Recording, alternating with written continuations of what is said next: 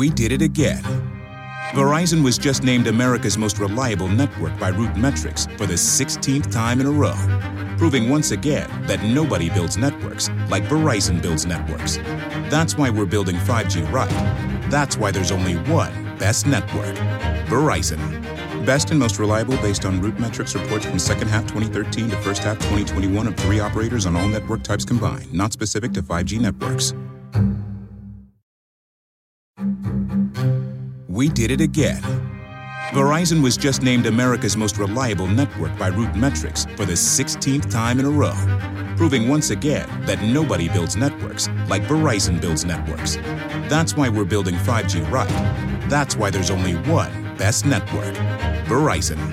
Best and most reliable based on RootMetrics reports from second half 2013 to first half 2021 of three operators on all network types combined, not specific to 5G networks.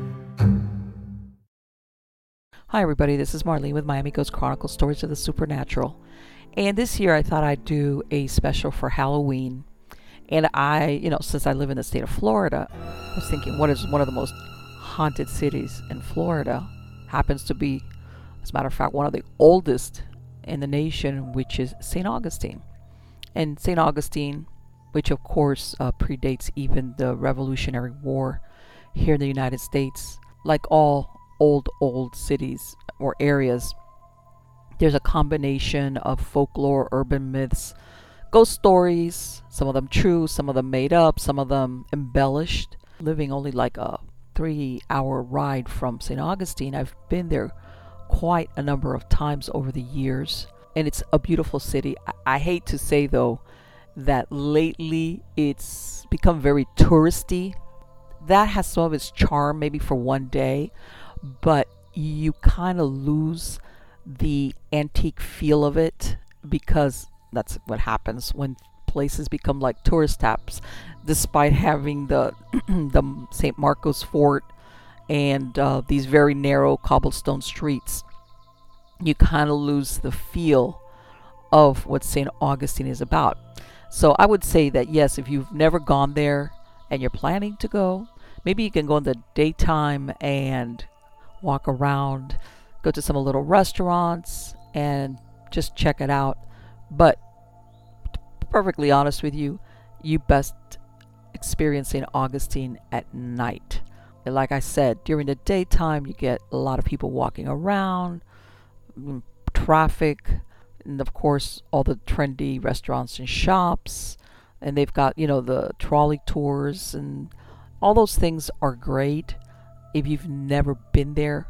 But again, if you don't go and especially if you you know you're one of these that uh, likes to explore or experience the kind of the ambiance, the haunted ambiance that such an ancient city has, your best bet is to go at night. Now, I know they have several tours, some of them historical, some of them ghost tours at night, and they're very good, some better than others mostly dependent on how knowledgeable are the guides. And again, you can walk it.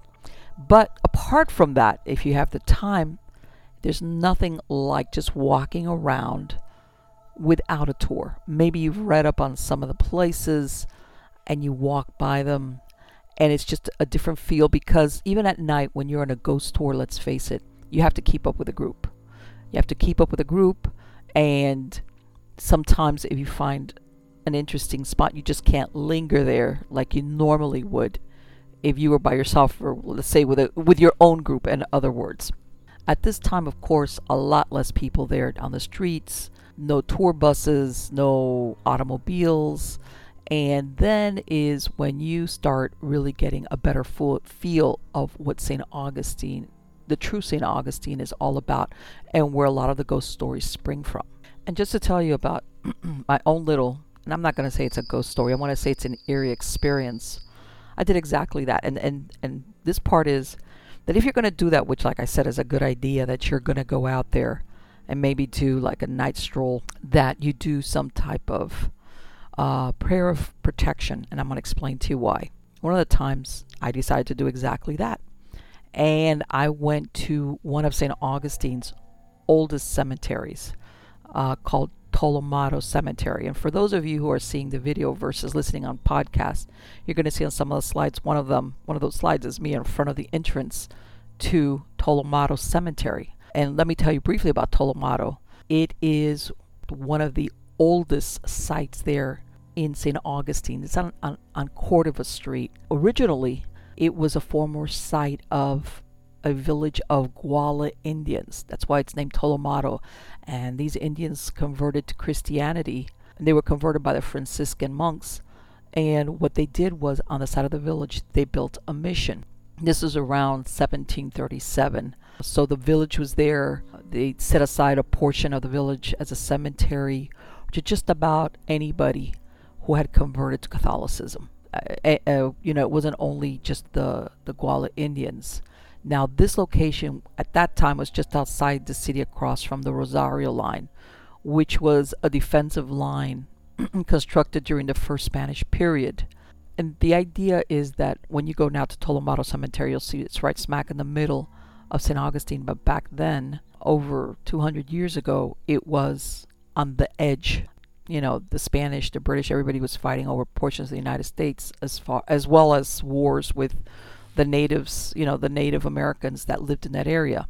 Now, back in 1763, Britain get, gains control of St. Augustine, and the, most of the Spanish population, which was a little bit over 3,000, they hightail it for Cuba. A lot of the inhabitants of Tolomato left with them, and what the British did was they burned everything down, with the exception of I think there was a coquina tower, but a, uh, eventually they had some refugees called the Menorcans who were Catholics, and they they were given permission by the British, and they took over that area, and then it continued to be used as a Catholic cemetery by the Menorcans, their descendants, and other Catholics in that area. And then back in 1783, it came back to Spanish hands, and then eventually in 1821, it became it came under American control. The cemetery was not closed till 1884, along with the Huguenot Cemetery, which is a little ways there in, uh, outside the city gates of uh, St. Augustine.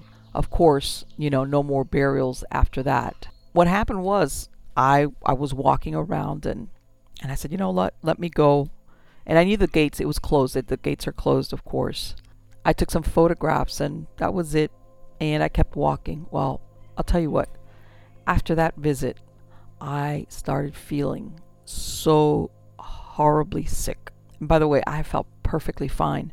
And by this I mean, you know how sometimes when you're getting sick, you start feeling little little symptoms that you're you're not you're not maybe achy or you get a runny nose or whatever. Whatever it is, you start feeling before you get the full blown I feel horrible. I went from feeling fantastic, being able to walk around all over the place to feeling absolutely horrible. By the time I got back to my hotel room, in the morning. I was I, I couldn't even get out of bed. That's how bad I felt. And if you ask me what was wrong, I wasn't running a fever. I wasn't coughing. I I just felt overall achy and bad and drained and it was like I couldn't get out of bed. Needless to say, I ha- my original plans were to spend because I had this was I was coming back on the last leg of a trip that I had done to other states and I cut it short. I was supposed to spend a couple more days there. I think I either went back one or two days early because it was I, I, I need to go home and I just need to lay down. And that's it. That's exactly what I did. I'll tell you what, that malaise, because that's the only word I can think of, of how bad I felt, lasted about two months. Eventually, I got like a lot of congestion in my chest, which was not how it started out. It took me a full two months to get rid of it, which is very unlike me because, like everybody else, yes, I've gotten sick, whether it's a cold or this or that. Yeah, you go through a rough 72 hours and then you get better. And usually by the end of a week, I'm definitely on the mend. And that did not happen with this. And when I started thinking back, and I realized it was right after that visit to the Tolomato Cemetery. And when you think about it, yes, there was a lot of people buried in Tolomato which died natural deaths of old age. For example, back in 1801, there was a severe yellow fever epidemic. One of many, because back then, remember, St. Augustine basically sat on the edge, even though it's right there on the coast, there's a lot of swamp behind it. Diseases spread very rapidly, carried by mosquitoes. Uh, sometimes, like other cities that are like port cities, you will have sicknesses brought in by any ship that docks there. So in of all places, uh, later on I researched there was a lot of people that were interred, even though they did have mass burials when they had these epidemics, of people that had died. And I'm thinking equivalent to how I felt. Like I said, I went from feeling perfectly, perfectly fine, energetic, to basically not being able to lift my head off my pillow and coming back home early. And that's my one eerie experience after visiting Tolomato Cemetery. And by this, I'm not saying don't go, absolutely go. But I never, I learned my lesson after that. I always say a prayer of protection and make sure I don't get any hitchhikers. Or in some cases, by this I don't mean that you're even haunted, but a lot of these areas carry a lot of the residue as far as what was felt or experienced by a lot of the people that were interred there. And I guess after a point, if you're just even a little bit sensitive, you kind of pick up on it. You take it on. So that's my little story. I mean, I've had other experiences, but let me give you an example of also some of the true things that happened. Like I say in a lot of places, these are the things that were documented. There's a lot of other stuff that never gets documented. But for example, this was back in November of 1785. 1785, at that time, Florida was not under American rule, it was under the British. United States had become independent less than 10 years before. During that time is what they call the Second Spanish Period, and there was a young army officer by the name of Lieutenant Guillermo Delaney. First Spanish first name and a, sounds like an Irish last name, but anyway, he is having an affair relationship with a seamstress by the name of Catalina Morain. And she lived with a family by the last name of Gomila. And they lived on a house on Charlotte Street there in St. Augustine. This Gomila, uh, Charlotte Street is just north of Treasury Street. As he's on his way to visit his girlfriend Catalina, he is set upon by two men that are muffled and they've got on hooded cloaks and they stab him and start to beat him. He manages to get over to the doorway of that Gomila house. He collapses. At this point, the governor of St. Augustine is name Zéspedes. He starts looking into what happened here because remember, this was a lieutenant of the army that was stationed there. Now, it turns out when he starts investigating that apparently Lieutenant Delaney was not the only person that was involved with Catalina. She also had two other soldiers who were her admirers. They worked at the artillery detachment stationed at the Castillo de San Marco at the fort. One was a Sergeant Juan Civelli. All right, he was already in trouble with his superiors because he was known for what they considered scandalous conduct with a servant girl. The other soldier was named Francisco Moraga. Part of the investigation by the governor, he interviews about 30 townspeople, some of them which had heard the struggle, but nobody would come forward and give an absolute time. Part of it is this was very, very early on in the history of of St. Augustine. They didn't have any church towers or anything which struck the hour. Sometimes we think about people not wanting to get involved. In those times, that also held true. Nobody went outside. It was like, close the door, keep it locked, something's going on. Lieutenant Delaney, he doesn't die right away. He gets treated for his wounds, but of course, because these men were disguised, he couldn't identify them. Apparently, remember, this was at night, and a lot of the uniforms and things that were worn by the soldiers were standard gear. In other words, there were hundreds of men at that garrison who were dressed or used the same type of clothing. But then they speak to one of the most important witnesses, which is Catalina, and she implicates two soldiers by the name of Pablo de Matos and Ramon Cucarella, and they're jailed. So the investigation is lagging. But New Year rolls around and Lieutenant Delaney dies. So now all of a sudden we're going from attempted murder or an attack or robbery or for whatever reason to an actual murder investigation. At that time the governor was the first and last word as far as Spanish law was concerned. So he applies to Havana, Cuba for help, but they don't send anybody there to basically instruct them how, how does Spanish law handle these situations. He basically thinks, okay, I'm going to have to handle this on my own. And along the way, of course, new facts develop. And it comes out that on the night that Lieutenant Delaney's attacked, Corporal Moraga had been at the St. Francis barracks and he had been rehearsing for a play. And on his way home, he would go directly past the spot where the lieutenant had been attacked. And also, it's noted that Delaney, in other words, had a falling out with Moraga over Catalina. And also seeing that Moraga and Sergeant Savelli were also rivals. Again, those two had originally been good friends, but it's almost like they decide to get together or collude in order to get rid of the third man, which was Lieutenant Delaney. Now, Corporal Moraga, he denied ever having even gone to the Gomila house on the night when the lieutenant was attacked. Uh, however, it comes out that he had been there earlier in the evening and that he was also armed, that he had sharpened a quill pen for Senora Gomila with his cutlass, which is how they know he was armed. Uh, they also had sentries who had been sleeping, came into the picture again. Whether they were really sleeping or not, or they were covering for their own, they could not testify and say when the corporal had come to his quarters that night. Eventually, what happened though was the investigating soldiers or the officers decided that both Moraga and Catalina Moran were at the very least of perjury and implicating two innocent men, so they were put in jail. 176 pages of testimony from 55 witnesses was sent to Spain's viceroy in Mexico City. What happens next? Not too clear. The viceroy died in an epidemic, a fever epidemic. From there, the testimony went off to Spain, where its review was delayed by the death of the minister in charge. And meanwhile, in St. Augustine, the men who had done the investigating or had given testimony were being rotated back to Spain or to other posts in Spanish America.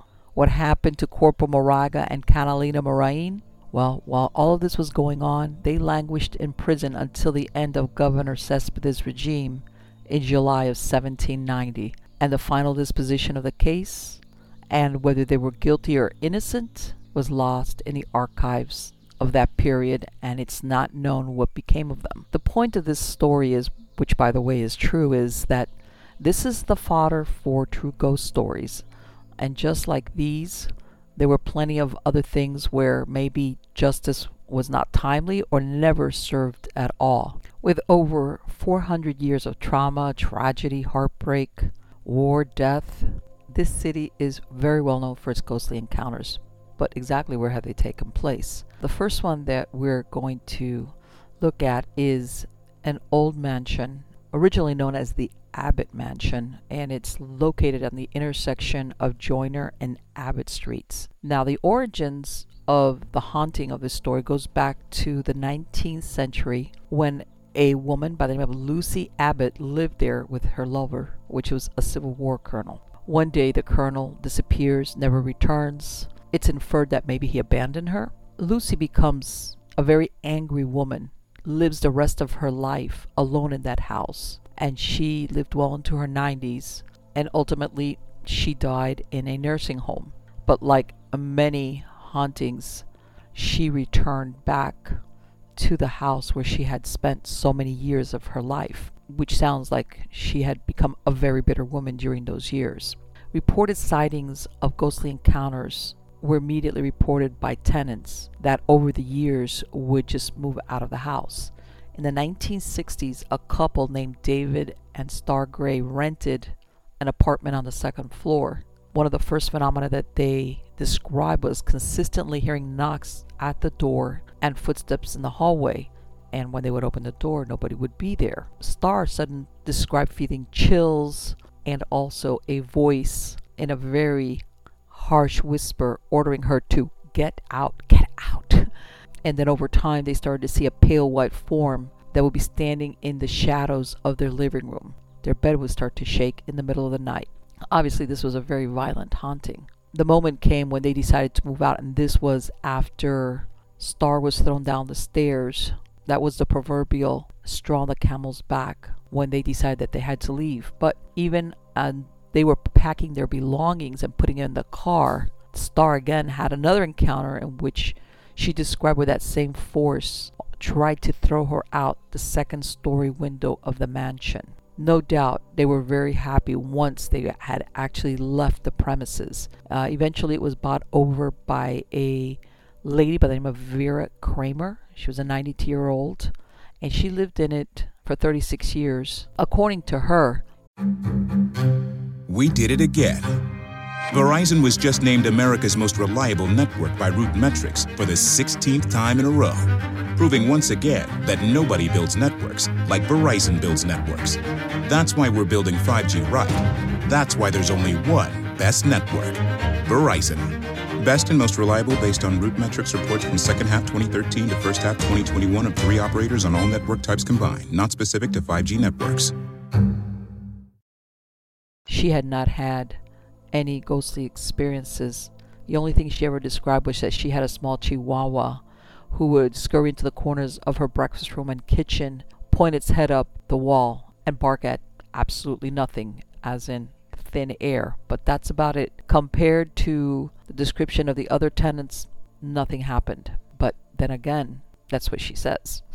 Now, the next story is about a building that during the 1990s was a seafood grill but the origins of the building itself go back hundreds of years. This building sits, well, it's a house, sits on Avenida Menendez. The existing records take it back to 1800, but the original house was built around 1745 when a lady by the name of Juana Navarro, who was a St. Augustine native, she marries Francisco de Porras, and together they have nine children. One of their children is a daughter by the name of Catalina, was born in 1753, and the family lives in the house, which back then was Bay Street, until about 1763.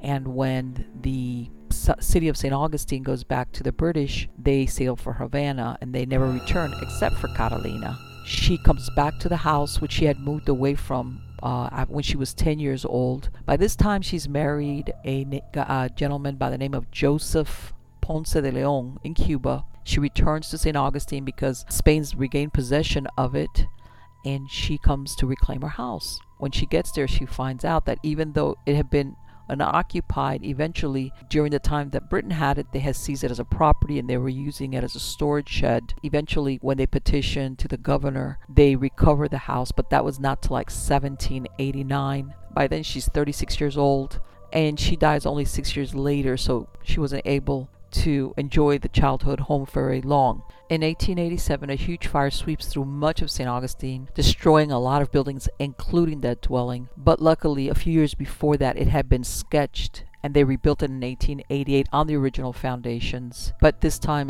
with concrete instead of tabby, which was very commonly used back during the 16th century for building in that area. Various people obviously lived throughout the years in the new building up until 1976 when it became the Puerta Verde restaurant, which translates in Spanish to the Green Door restaurant. And then after that, it became Chart House, Catalina's. And then in the 1990s, it was named Harry's, which was the seafood restaurant grill. And it was owned by a gentleman by the name of Rick. Back during the times that it was known as the Chart House, Rick, the owner, had contracted with a local family to clean it every night, obviously between the closing and the opening of the next day. And on more than one occasion, while they would be cleaning the ladies' restroom on the second floor, one of the families would see a woman dressed in a long white dress, almost like a wedding dress.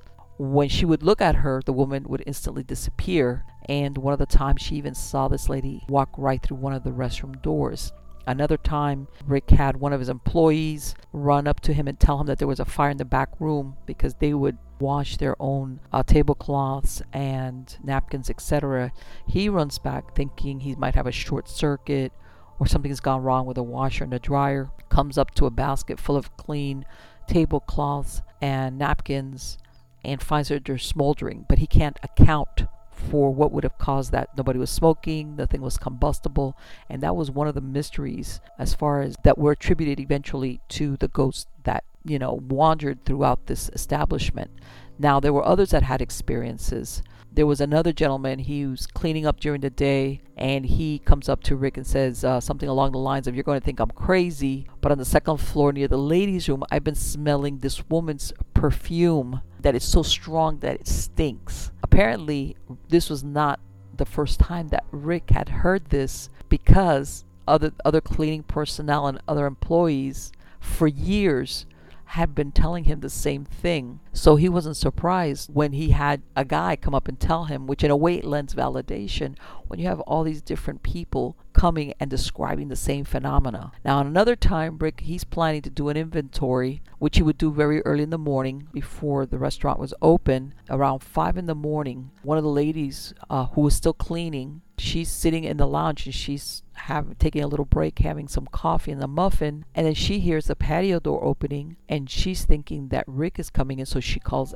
out to him, and no one answers her. So she gets up, goes to the room to see who's in the patio, and then she sees that the door is jiggling, and then she sees the lady in the white dress, and this lady's looking back at her, and then she sees this, this lady passes through the closed door and disappears. And in truth, he didn't, Rick didn't arrive there till almost six o'clock she thought that it was him because she was expecting him for inventory, but he did not arrive there till almost an hour after that. The activity just hasn't been or described in the first and the second floor of the building. The owner has his office on the third floor, and at one time he had one of the waitresses who was uh, working part time because she was going to school, and she, sometimes she would stay late to use the copier and the computer to do her schoolwork. So one evening, this was right after you guessed it, inventory. He's at his desk uh, working on his calculator, and he sees out of the corner of his eye a flash of white pass behind them heading in the direction of the copier. So he's thinking that it's this waitress that would normally uh, sometimes use the copier after hours. So he calls out to her, calls out to her again, and still he doesn't get no answer. So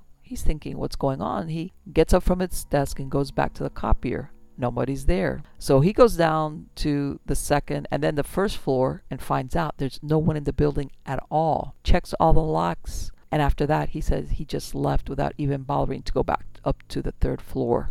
There's been other occasions when lights have come on after everyone has left. This is after the close up crew, in other words, the owners, all the, the last people that are left there in the restaurant have cleaned up and everybody exits the building altogether. For example, one of the times, one of the employees, she's locking the door and she notices that some of the lights are still on. And she realizes or she knows that everything had already been turned off. Now she's there with another waiter. She asks them, and of course, everybody's saying that none of them have re entered the restaurant into any of the rooms to turn them on. They even had instances where candles have been lit after everyone has left. So, which makes sense, especially if we're talking a ghost from a time when the mode of lighting would be a candle versus electricity. Now, the majority of the activity centers around obviously the ladies' room on the second floor. Another time, some visitors who were coming to the restaurant for lunch, they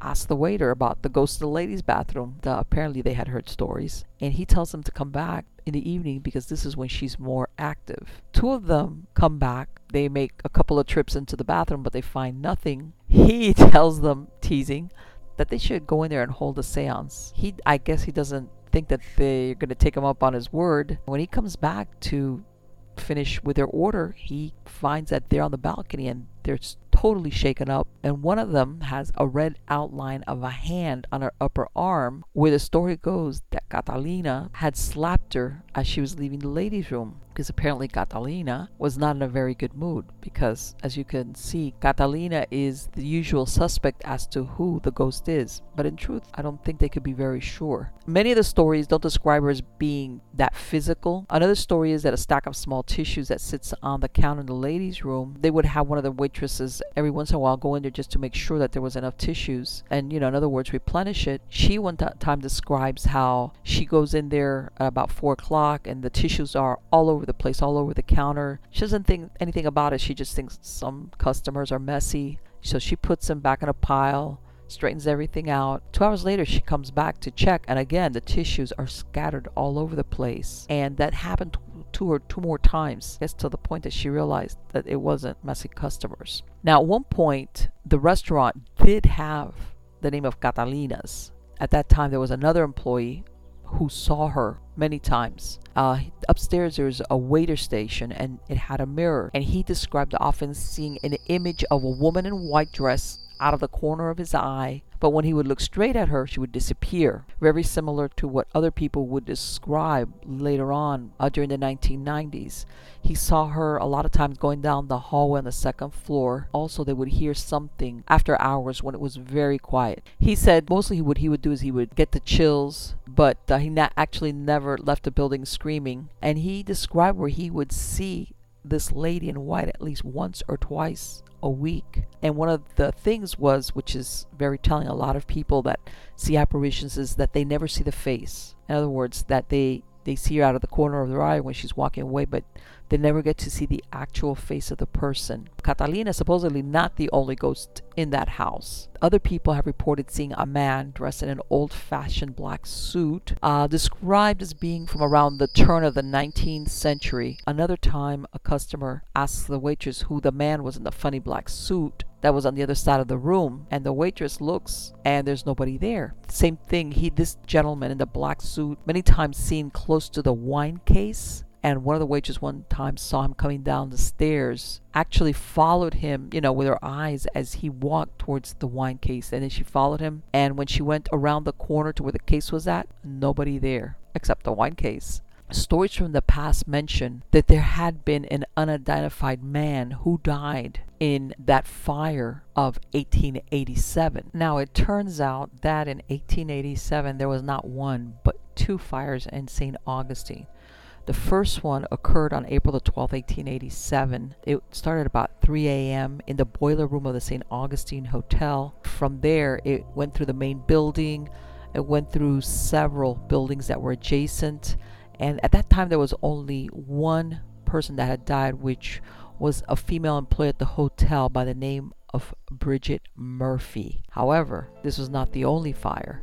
Only four days later, on April 16th, at about 2 a.m., another fire breaks out and it destroys in total nine buildings uh, that were between Orange Street, Tolomato, St. George, and the city gates. They don't describe where they're aware at that time of anybody that lost their lives. However, they find that there was an arson. In other words, it was an arsonist. And at that time, they described that a stranger had been arrested and placed in jail, charged with a crime. As to whether he was culpable of the first one, it's unknown. However, this leads up to what is supposed to be one of the other phantoms that was haunting this location that used to be the the house and then the seafood restaurant. Fast forward up to 1993. There's a girl, she's researching her family tree and she contacts Rick, who during the 1990s is the owner of the restaurant. She tells him that her great grandfather had lived in that house sometime around the turn of the century of the 1900 when the building was empty and it was in probate and the family who owned it had sent him from Ohio to live in it. Now her great grandfather apparently was in poor health. His doctor thought that the Florida climate would be good for him. So there's chances he might have even had tuberculosis. Now, he dies in the house around midnight, short time after arriving there. So whoever the ghost is, his presence has been seen many times in the restaurant. However, never at the same time as Catalina's ghost. Again, that raises the question is this the unidentified man that died during the 1887 fire? Is it the man who died shortly after arriving from Ohio? Unknown. Now, many psychics and uh, paranormal investigators they've, ris- they've visited the location. They've documented a lot of activity. Supposedly, one even photographed a ghost standing at the second floor window. One of the times that they were holding a festival there in St. Augustine, a group of uh, people had come in for dinner. One of the ladies in the group identified herself as a psychic and asks, uh, "There's a ghost in this place, isn't there? And the manager says yes. And she goes on to say, Well, I can tell you about her. And she goes on to describe that the place there with the, the room with the fireplace was this phantom's bedroom. That she was very restless because she had had a problem with a man and of something that had happened to her life. Could this be Catalina as it dovetails with her sad story? We really don't know. Or was it another person? Back in uh, 1993 was when they changed the name of the restaurant to Catalina's Garden, and I guess this was they were taking this as an opportunity to try to make the ghost happier. And for a time there was less activity, but shortly thereafter it picked up again. Back in uh, 2004, one of the employees goes up to to where they keep the linen and again he sees the lady in the white dress he rushes down to tell another waiter about what he's seen because i imagine by now if you hadn't seen the lady and what you had heard about her from the other employees the other waiter thinks that he's joking, doesn't believe him. They both go back up there. He sees the white lady as well. There's a lot of people that if they don't exactly see her, they feel the presence around the area of the ladies' room on the second floor. As a matter of fact, one of the lady servers, she had gone in there just, you know, to use the restroom. When she was over the basin, she, she somebody pushed her into the sink as, you know, she was uh, straightening out her uniform and her hair. There's been more than one employee who has described the exact same experience. There was even one girl, she was she was new. She describes where she sees a glass just fly off a table. Another time she was rolling silverware into napkins right before the restaurant opens and she hears footsteps coming up the t- stairs. She turns around, sees no one, goes back to her work, again hears the footsteps. This time, when she turns around, she sees a shadow go by real quick, and then an, another one of the hostesses who's talking to a customer. Both of them see a plant move. Some people actually see her. Sometimes people hear steps. Other people feel chill. Other people have the whole range, and like in a lot of these places, usually the people that spend the most time there, such as employees. And like all these places, after a while, seems really interesting, and a lot of people take it in stride because not only do they have customers that come back for the food, but they're hoping that they're going to run into Catalina if indeed that's who the ghost is.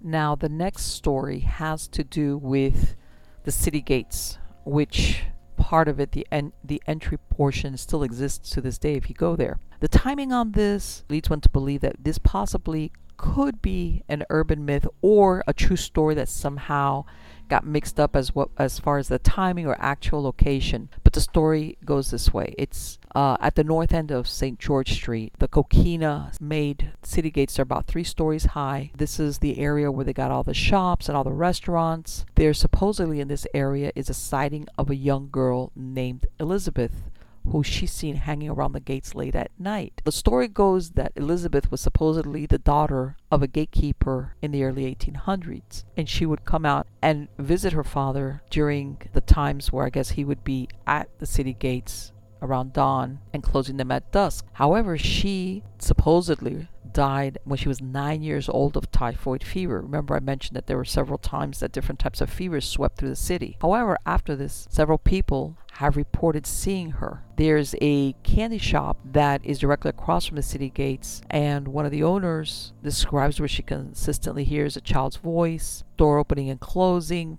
turns around, nobody's there. Other times she's described where she's had toys and candies rearranged, like overnight when she comes in. The thing is this that when you look into this is accurate, turns out that during this time there was no such thing as a gatekeeper. The time period is wrong. As described in the first story, the only thing they had earlier was that they would have a soldier on rotation and he would be assigned to do sentry there. Was there some story that maybe it was a soldier way back earlier than what they say who had a daughter, who had a little daughter that would come and stay with him? Who knows? But either way, that's a pretty good ghost story. The next story is about a haunted building that's on the corner of Hypolita Street. Most of the buildings in this area of St. Augustine has gone through different incarnations. Back in the 1990s, it was a bar. It was closed up, and this happened right before that. And uh, it it was a two-story uh, structure built during the British period. In the rear, there was a small courtyard with a patio, wooden decks, shaded by trees, and you'll see there's a lot of buildings in St. Augustine that have that little courtyard built into either the front or the back of the building up in the second story of that building, uh, they used to have uh, living quarters. What what they had done was the owners of the bar had turned it into a small apartment. They would rent out for a little bit of extra income. They could actually do it because since this was such an old building, and of course the walls were so thick that even though it was situated over a bar, you would not get all the noise and music floating up there. And it was a really nice little apartment. Uh, it had the a balcony that ran the entire length of the building. It looked out over the courtyard in the back. It was a nice little place for somebody to, you know, rent it out and it had a stairway, a private entrance that led from the street up to the balcony. From there, there was a doorway into the house. And we did it again. Verizon was just named America's most reliable network by RootMetrics for the 16th time in a row, proving once again that nobody builds networks like Verizon builds networks. That's why we're building 5G right. That's why there's only one best network Verizon. Best and most reliable based on RootMetrics reports from second half 2013 to first half 2021 of three operators on all network types combined, not specific to 5G networks. We did it again. Verizon was just named America's most reliable network by RootMetrics for the 16th time in a row, proving once again that nobody builds networks like Verizon builds networks. That's why we're building 5G right. That's why there's only one best network Verizon. Best and most reliable based on RootMetrics reports from second half 2013 to first half 2021 of three operators on all network types combined, not specific to 5G networks. This is exactly who rented it back then. Two girls, both have been roommates in college. One of them is a St. Augustine native. Both of them get a job very close to there. Both decide, yeah, you know, besides being roommates in college, we're going to be roommates here. They both move into this little apartment, which happened to be within walking distance of both of their jobs. They fall in love with it. It has two bedrooms, large living room, a bath, tiny kitchen. But let's face it, when you're young and fresh out of college, this is the perfect apartment for you. At the beginning, everything is wonderful. It's small. They have no problem whatsoever living over a bar. They settle in. They just have what's called a carefree lifestyle. And by this, I'm pointing out that these girls didn't move into this apartment expecting or looking to encounter anything in the supernatural. On the contrary, they're just having a good time, being young, being carefree. What happens is that one day in August, it's hot. Uh, it's towards the evening. They're hanging out on the balcony.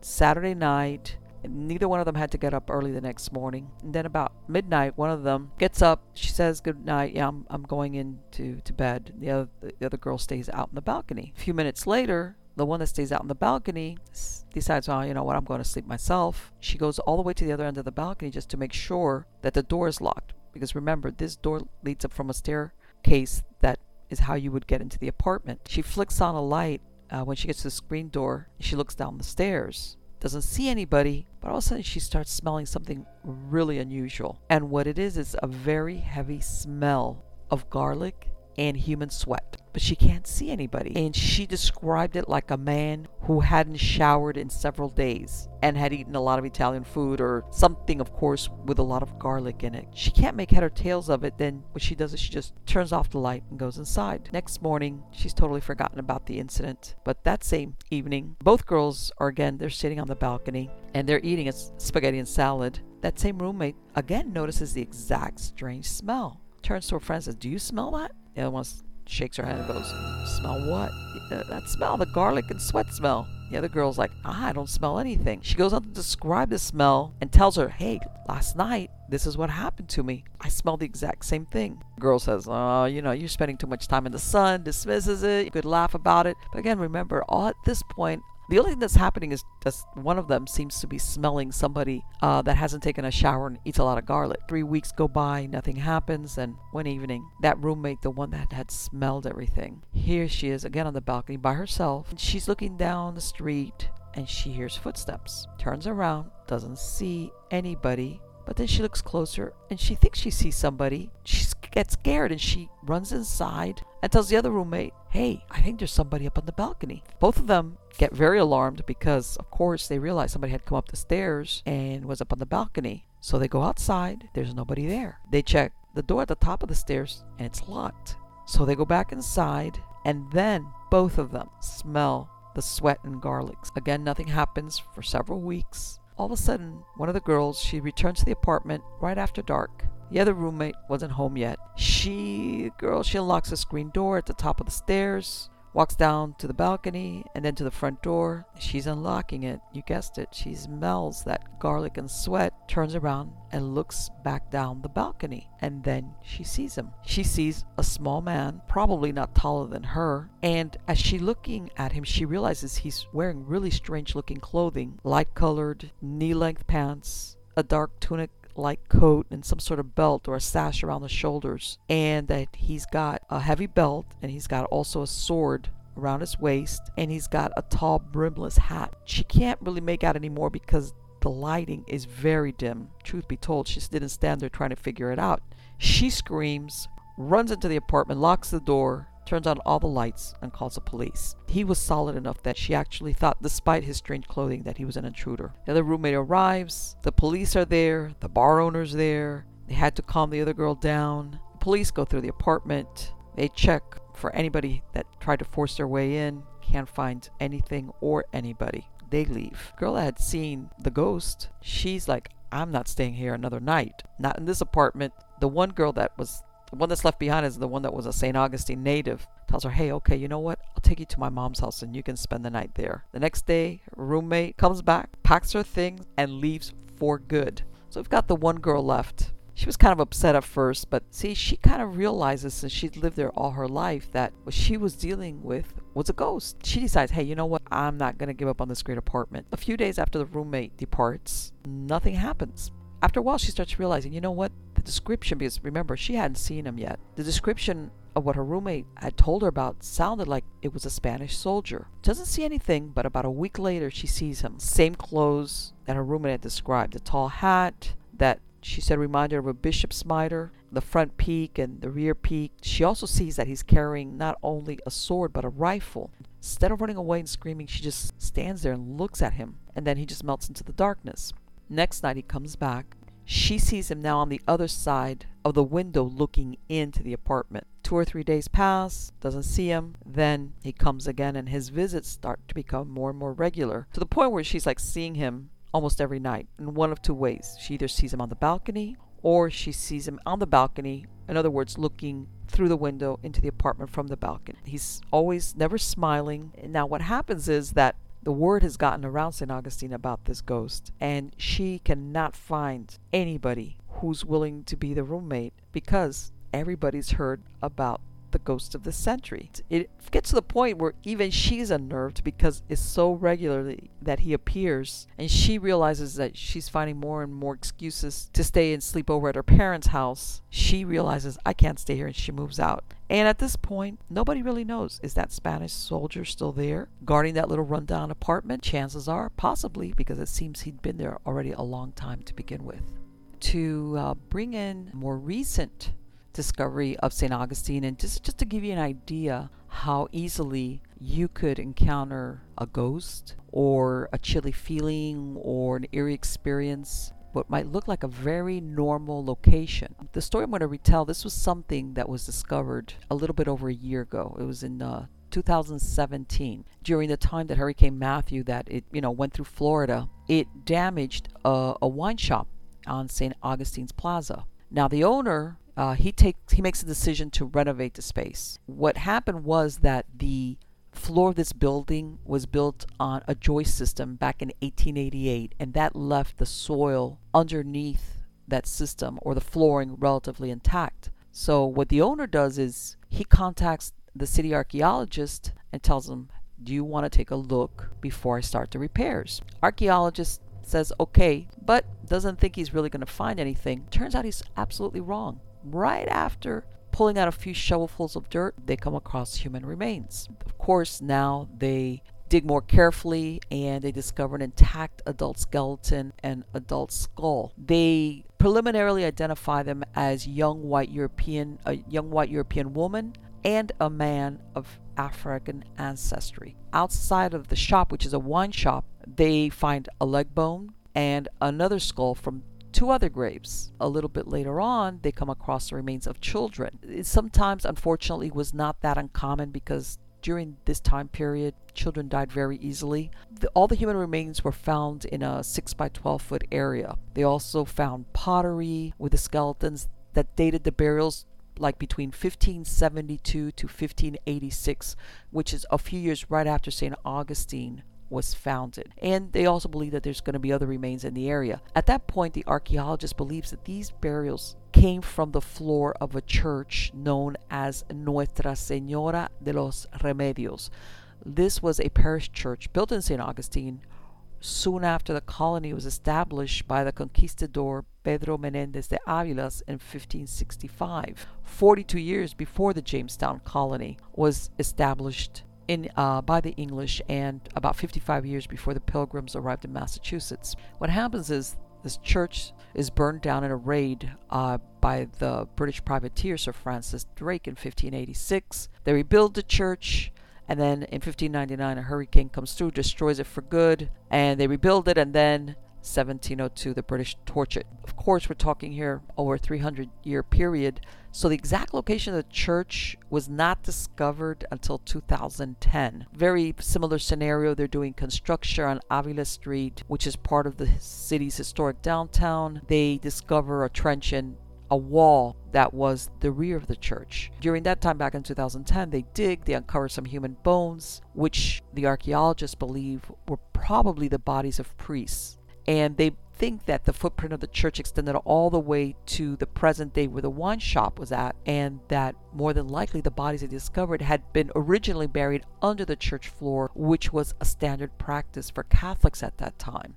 During that time, the mission churches through Florida would everybody would bury everybody in the church floor uh, because it was considered consecrated ground. The skeletons that were found in the wine shop, they decided that they're going to leave them there, and what they did was with the bones that were found outside, they're going to be moved and buried in a nearby Catholic cemetery. Follow up, a very interesting follow up to the story, I found where there was a blog entry by a gentleman that claimed that him and his wife had owned this wine shop prior to the present owners. They had it for seven years. He claims that during the time that they were there, the amount of paranormal activity was amazing. Uh, he claims that he had a security camera, a very good security camera, that recorded uh, unbelievable amounts of strange activity. Everything stepped up when they were getting ready to move up. And at that time, he had no idea whatsoever that there were these bodies buried underneath the location of the wine shop, that it was part of what originally was a Catholic church. The point being that when you walk around St. Augustine, yes, you might go to some historic sites or others that already have a reputation for being haunted, but same thing, you could be walking or standing anywhere there that by looking at it presently, you would have no idea that at one point it might have been a cemetery, it might have been a church, or some other structure stood there, and that you might have a ghostly encounter just because of what was once there at one time. Now, this next story is again about a building that's located on St. George Street. Uh, during the 1940s, it was a tailor shop, a clothier shop, a men's clothier shop, and it was owned by a gentleman by the name of Frank Kicksmiller, known as Kixie Kicksmiller, who served two terms as mayor for St. Augustine. And he had this clothier shop, and he had a gentleman by the name of Kenny Beeson who worked there as a tailor. Now, this tailor shop was set up like uh, many shops of this type, where the front was a storefront open for customers, and in the back they had a, a workroom. And this is where Kenny would spend a lot of his time if he was not attending to customers in the front. And as the story goes, one evening he's working late, he's by himself in the shop, and he is sitting at one of the sewing machines and he's just caught up in working on a on some pants when all of a sudden he hears the doorknob turning. He looks up and he watches as the knob of the storeroom starts to turn and then the door opens very slowly. And he's sitting there not knowing what to think and then he all of a sudden described that an overpowering smell of flowers like something you would smell at a funeral home envelops him. It's almost sickeningly sweet, like very cheap perfume, and the smell clings to him. It w- doesn't go away. So he closes the shop, goes home. However, even when he gets home, he's still smelling the same scent, overpowering scent of the flowers. However, his wife doesn't smell anything at all. Days roll into weeks, into months. All of a sudden, all these strange things start to happen more and more regularly. And at first, he's very scared, but after a point, he starts becoming used to what he calls his visitors, even though he considers it a little bit unnerving because he realizes that nothing really bad happens to him. One of the experiences he commonly had was that the door leading to the storeroom and the bathroom would open and close. Items that were in the workroom would move from, one place to another. And of course, he still has uh, that smell of the funeral flowers every once in a while just pervade the entire area. Sometimes, not all the time, they would happen at night. There would be other times where it would happen in the middle of the day. Same thing with uh, whether it's the opening of the doors or that sweet aroma. And what's surprising is when he experiences it, especially in the middle of the day when other people are around, he realizes that he is the only one that smells it. None of the seamstresses, nobody else, none of the employees or customers ever smell it. One evening, late one evening, everything again everything is quiet in the shop. He hears what sounds like soldiers or sailors marching on a wooden floor, perhaps a deck, and it's a very rhythmic, like marching. Uh, and he describes it as leather heels and like if they're on a regular marching type, not just regular walking. Now, later on, the owner of the shop, Kixie Kicksmiller, and others, they also start hearing this sound out on the street when nobody's around. And of course, at that time, nothing in the area has any type of wood flooring, neither in the tailor shop or any of the surrounding shops. As a matter of fact, nothing in that section of the street. However, they can hear the sound of men marching on wooden planks. And this goes on for several years, where on and off, several different people that would work in that area, had shops in that area, would hear the same sound. Years go by, Kenny's still working there as a tailor, and they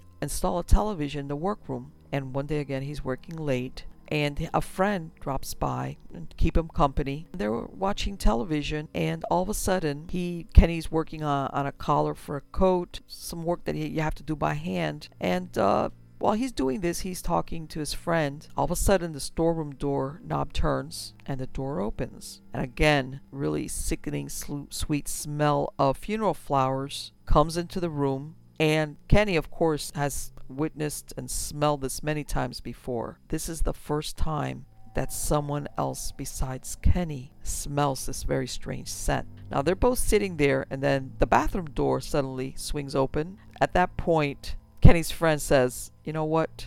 I'm going to leave. I'm getting ready to leave. But what Kenny decides to do this one time is he gets out a small tape recorder that he recently got, pops in a blank tape. This is around the time of cassettes. Presses the record button and just leaves it lying on the table because when his friend says, I'm leaving, he's like, Yeah, I'm leaving with you. So they both leave, lock up the place, make sure both doors to the storeroom and the bathroom are closed and all the lights are out. Next day, he comes back and he starts listening to the tape. Just as he expects, he hears the door to the bathroom and the storeroom opening and closing. However, nothing nothing has been disturbed there. Rewinds the tape, turns it on. He hears the sounds of when he's leaving with his friend from the previous night. Uh, as, and as a matter of fact, he even hears the sound of their cars starting up and driving away. Then he gets silence. But then within a few seconds, he hears the stomping of feet, and then it's followed by a very strange, unearthly guttural sound. Something that made his spine tingle just listening to it. And he hears doors opening and closing,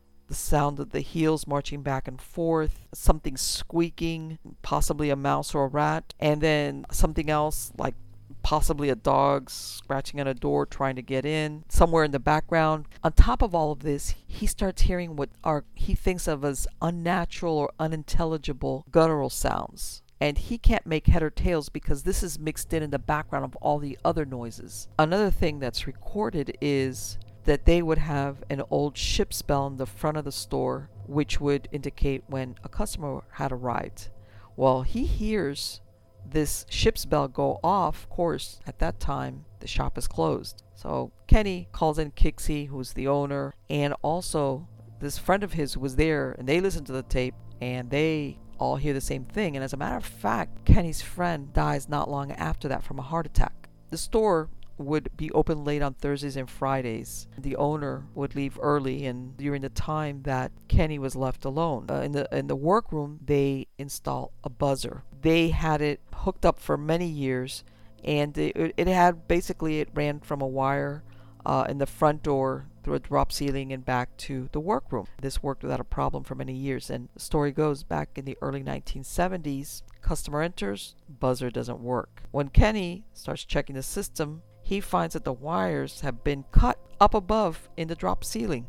And he knows perfectly well that nobody had any reason for going up there and much less to cut up the wiring. So what finally happens is that Kenny, after many years of having all these experiences on and off, has had enough and he calls on Monsignor Jordan, who is down the street at the cathedral, and he wants him to come right over and perform a rite of exorcism. The Monsignor, like a lot of stories that you've heard, uh, when they're asked to do this, was very reluctant. Tries to pass it off to a priest in Miami. Tells Kenny, you know what, uh, I'll get this priest. But Kenny's having none of that. Tells him, no, I'm not going to wait for a priest to come all the way from Miami. I want you to come over right now. So Monsignor comes over that same evening with his crucifix and holy water. He performs the rite, walks around the entire store, in the back, inside and out, goes through all the rooms, the storerooms, the bathroom, blesses everything during the ceremony he tells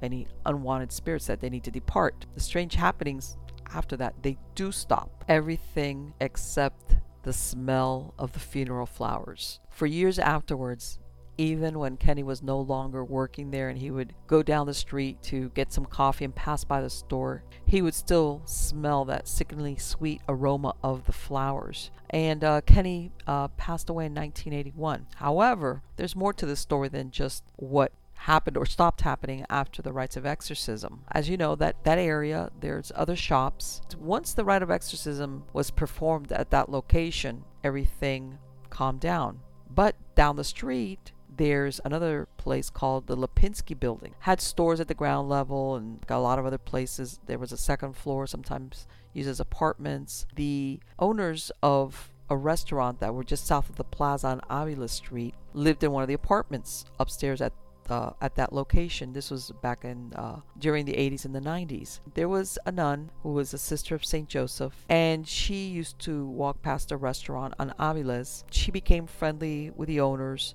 got to know each other very well. So one day, this sister had been given as a gift a bright red blouse, which of course she couldn't use. So she gives it to the owners of the restaurant. The owner of the restaurant, lady, uh, you know, the wife of the the couple, in other words, that owned it, they accept the gift, but she doesn't really like the blouse, doesn't like the color red, but accepts it. And what she does is she goes home and puts it in the back of her closet. Not long, this is around the same time that Kenny's having his experiences in the tailor shop. So, not long after the exorcism at the tailor shop. This couple, they come home to their apartment at the Lipinski building. This is after they had closed down the restaurant for the day. And they find this red blouse laid out on the bed. The wife looks at her husband and asks, Why did you get this blouse out? You know, I'm not going to wear it. Looks at her and says, I didn't get it out. I just came in with you. And they both laugh and I guess they just leave it at that. However, over the next few months, every time they come home, they find the same blouse laid out on the bed. And of course, they were within each other's company, so they can't accuse one or the other of putting that blouse out. So one evening, they come home and they find a book on the bed. And the wife says, Didn't we both finish reading this a couple of months ago? And they both agree they had. And of course, she's asking, Well, why did you get it out? He turns around and tells her, I didn't even know we had put it. So much less I didn't know where to find it or put it there. Very shortly after the incident with the book, there's a couple that's in a next apartment invites them over for coffee. You know, they're having a conversation and the woman that lives next door to them starts telling them how she and her husband are both waking up together at 11 o'clock and then again at 2.30 in the morning and this has been happening f- to them for the last several days. They can't figure out any reason why they're both waking up at the same time Nothing, there's no disturbance, there's no noise. They even look out on the street, but they never see anything. The owners of the restaurant, while they're hearing this story, they look at each other because they realize the same thing's been happening to them. And then the neighbors drop their bomb because they turn around and they tell them, Oh, by the way, you know, we have a ghost and it's a man. And the lady says, I know it's a man because he's very fresh. He keeps slapping me on the behind. The couple laugh it off. However, when they get home, they start having a very serious conversation about the red blouse, the book, waking up twice every night. They think, okay, we need to figure out Is this something supernatural? What's going on here? They start looking around for somebody who's going to help them out. And eventually they get connected with a psychic, comes to the apartment, walks around the whole place, stops in each room, and finally goes to the stairwell. In the stairwell, she says, This is where I feel the strong presence of your guest. And his name is Henry Barnes. And he was a sailor. This whole group of people is standing in the hallway by the stairs. And then the psychic tells a photographer, which she had brought along with her, hey, take a picture. He's right over my head. At the very moment when she's saying this to the photographer, this couple, they have a little dog, jumps up, flattens its ears, and runs off to the other side of the room where it has its cage. They all feel this icy, cold blast of air. The psychic turns around and tells Henry, hey, you need to leave. But guess what? Henry doesn't want to leave, and Henry doesn't leave. Like happens a lot of times after the psychic's visit, activity starts to increase. And one night, the woman, she's at her dressing table, she's getting ready for bed. Her husband's already asleep, and then out of the corner of her eye, just outside the open bedroom door, she sees what looks like a white flowing apparition on the stair banister, and it disappears. She obviously doesn't call the psychic back, but somehow or other, she gets connected to Kenny Beeson, and he tells her how he solved his haunting problem. And they contact Monsignor Jordan, who comes over that afternoon, goes through the same exorcism ritual, and that was the last that anyone has seen or heard of Henry Barnes. Is he still wandering up and down St. George Street? We'll never know, but there's a very good possibility that he is. The next story is again in St. George Street at a location that originally was built by one of the founding members there in St. Augustine, a gentleman by the name of uh, Francisco Pellicer. On that location in St. George Street, there was a house named Pellicer de Burgo House, and it the house was there until about 1841, and then it was you know demolished or sometimes burnt down. It was reconstructed in 1976, but in those intervening years, there was a building there on St. George Street that was a combination storefront, store, and apartment buildings that was owned by the Paff family, which is what this story is about. Some of the dates are mixed up as far as the story is concerned, but when you looked at, at what actually happened, these were the exact dates. It's truly dated to September of 1928. The horrific hurricane hit Florida, cut across the state, and there was a large amount of loss of life, over 3,000 people. But it, it did come in very close to St. Augustine. And as the story goes, the hurricane is raging along the coast. There's debris, 70 mile per hour winds uh, down St. George Street. The streets are flooded, power's out, uh, everything is shuttered up. All the families are indoors. Two days before, there's a nurse. At that time, nurses would make home visits by the name of Maggie Hunter, and she is stopped to check on. Local history says Mrs. Paff, in actuality, it was Mr. Clement Paff's maternal grandmother, Mary Jane Hernandez. Uh, she was ill and bedridden, and it seemed when the nurse comes to visit her that she's in very serious condition. Because of the storm, she decides to stay and she sends word back to the hospital. It's the evening of the third day, and this hurricane has raged on for two days. The lady's condition is not really improving. So during this time, this nurse goes to the kitchen, warm up some milk for her because this patient can hardly keep down any food. She's elderly. There's only one other person, which is the grandson Clement, and he's there bent over his ham radio, receiving information about the hurricane. As the nurse steps into the bedroom, she sees kneeling beside the bed this shadowy form of a nun wearing the habit of the Sisters of St. Joseph. She can't see the nun's face. She's praying the rosary for this poor old woman that's in the bed. The nurse has been in the house for the past three days. She knows that no one's left or entered during all that time. She's very shaken. She runs back to the study to tell the grandson what she's seen. And strangely enough, he's not alarmed. And he tells her, Oh, that's just Sister Mary Helen. She always shows up when anything serious happens. And he goes back to his radio. She's quite startled and she goes back to the room. The nun is gone. She finds that the patient is feeling much better. By that afternoon, the weather's improved. The nurse returns to her house. However, three days later, she comes by, check on the patient. The doors answered by the grandson. She inquires after the elderly woman. He's concerned because he says, well, she's been babbling about a Spanish sentry coming to take her home. Except for that, she's about the same as she was. So the nurse goes into the house, goes back into the bedroom where this elderly patient's at. As she enters, she freezes because they're standing by the lady's bed is what appears to be a blue coated 17th century Spanish sentry. She, of course, turns, rushes back down the hall, calling for the grandson. Quickly, they return back to the old woman's room. The sentry's gone. The elderly lady has died. When you look at the records as far as the timing, yes, there was there was no hurricane during 1927. However, there was a very severe storm hurricane, uh, specifically 17th of September 1928. And if you look at the vital statistics, this lady, Mary Jane Hernandez, who was a maternal uh, grandmother to Clement Pfaff, uh, passed away September 19th, 1928. She, that time she was about aged 83 or 84. So it seems that even though at the onset it might have looked like a little bit of an urban myth, it apparently sounds like it's a true story of what happened back in the 1920s to uh, a visiting nurse who came by to see a patient. Apparently, they had a family ghost that was seen when something was going to happen with one of the family members. For the last two stories, uh, really they're not stories, they're about places in closing, which I think are very charming and very interesting is just north of St. Augustine is a place called Vilano Beach. And Vilano Beach is about 30 minutes south of Jacksonville. As a matter of fact, that's how I found it myself when I was driving up to Jacksonville. This is a beautiful little beachfront area that when I was there maybe 10 years ago and subsequently I've stayed there, it's very quiet. Even now, they've built a Publix and it's becoming a little bit more lively. At one point, Henry Flagler, him and other tycoons that were developing Florida back in the 20s would take tourists out there to the beachfront as a way to entice them to buy land.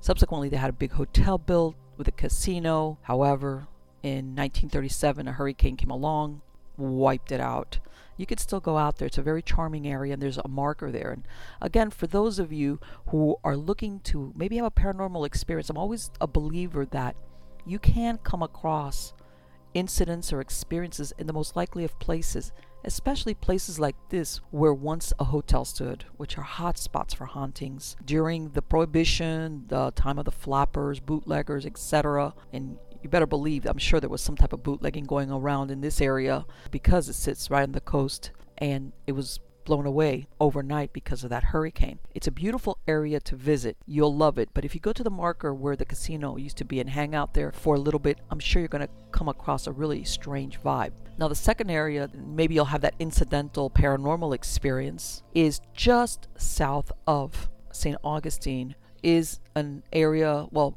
presently at one point there was a Fort Matanzas. And Matanzas in Spanish, Matanzas, is basically an area where a large amount of killing or a massacre has occurred. The story behind that is in 1565, this is before actually the fort had been built the, the Spanish already were occupying the fort of San Marco and St. Augustine, Saint, uh, you know, San Agustin, which is how the Spanish called it back then. And further up north, uh, by Jacksonville, there was a French who had a fort. So, of course, is very close proximity to each other. So, French and the Spanish, of course, they're having their skirmishes because they're trying to basically claim the same territory. There's a ship that comes out of Jacksonville where the French force was at. it As a matter of fact, it was commanded by a man by the name of Jean Ribault, settlement called Fort Caroline, and the Spanish, of course, claimed that territory. They send out a fleet, and this fleet is caught by this terrible hurricane. The ship gets wrecked, and I guess they were very close to the shore, and the men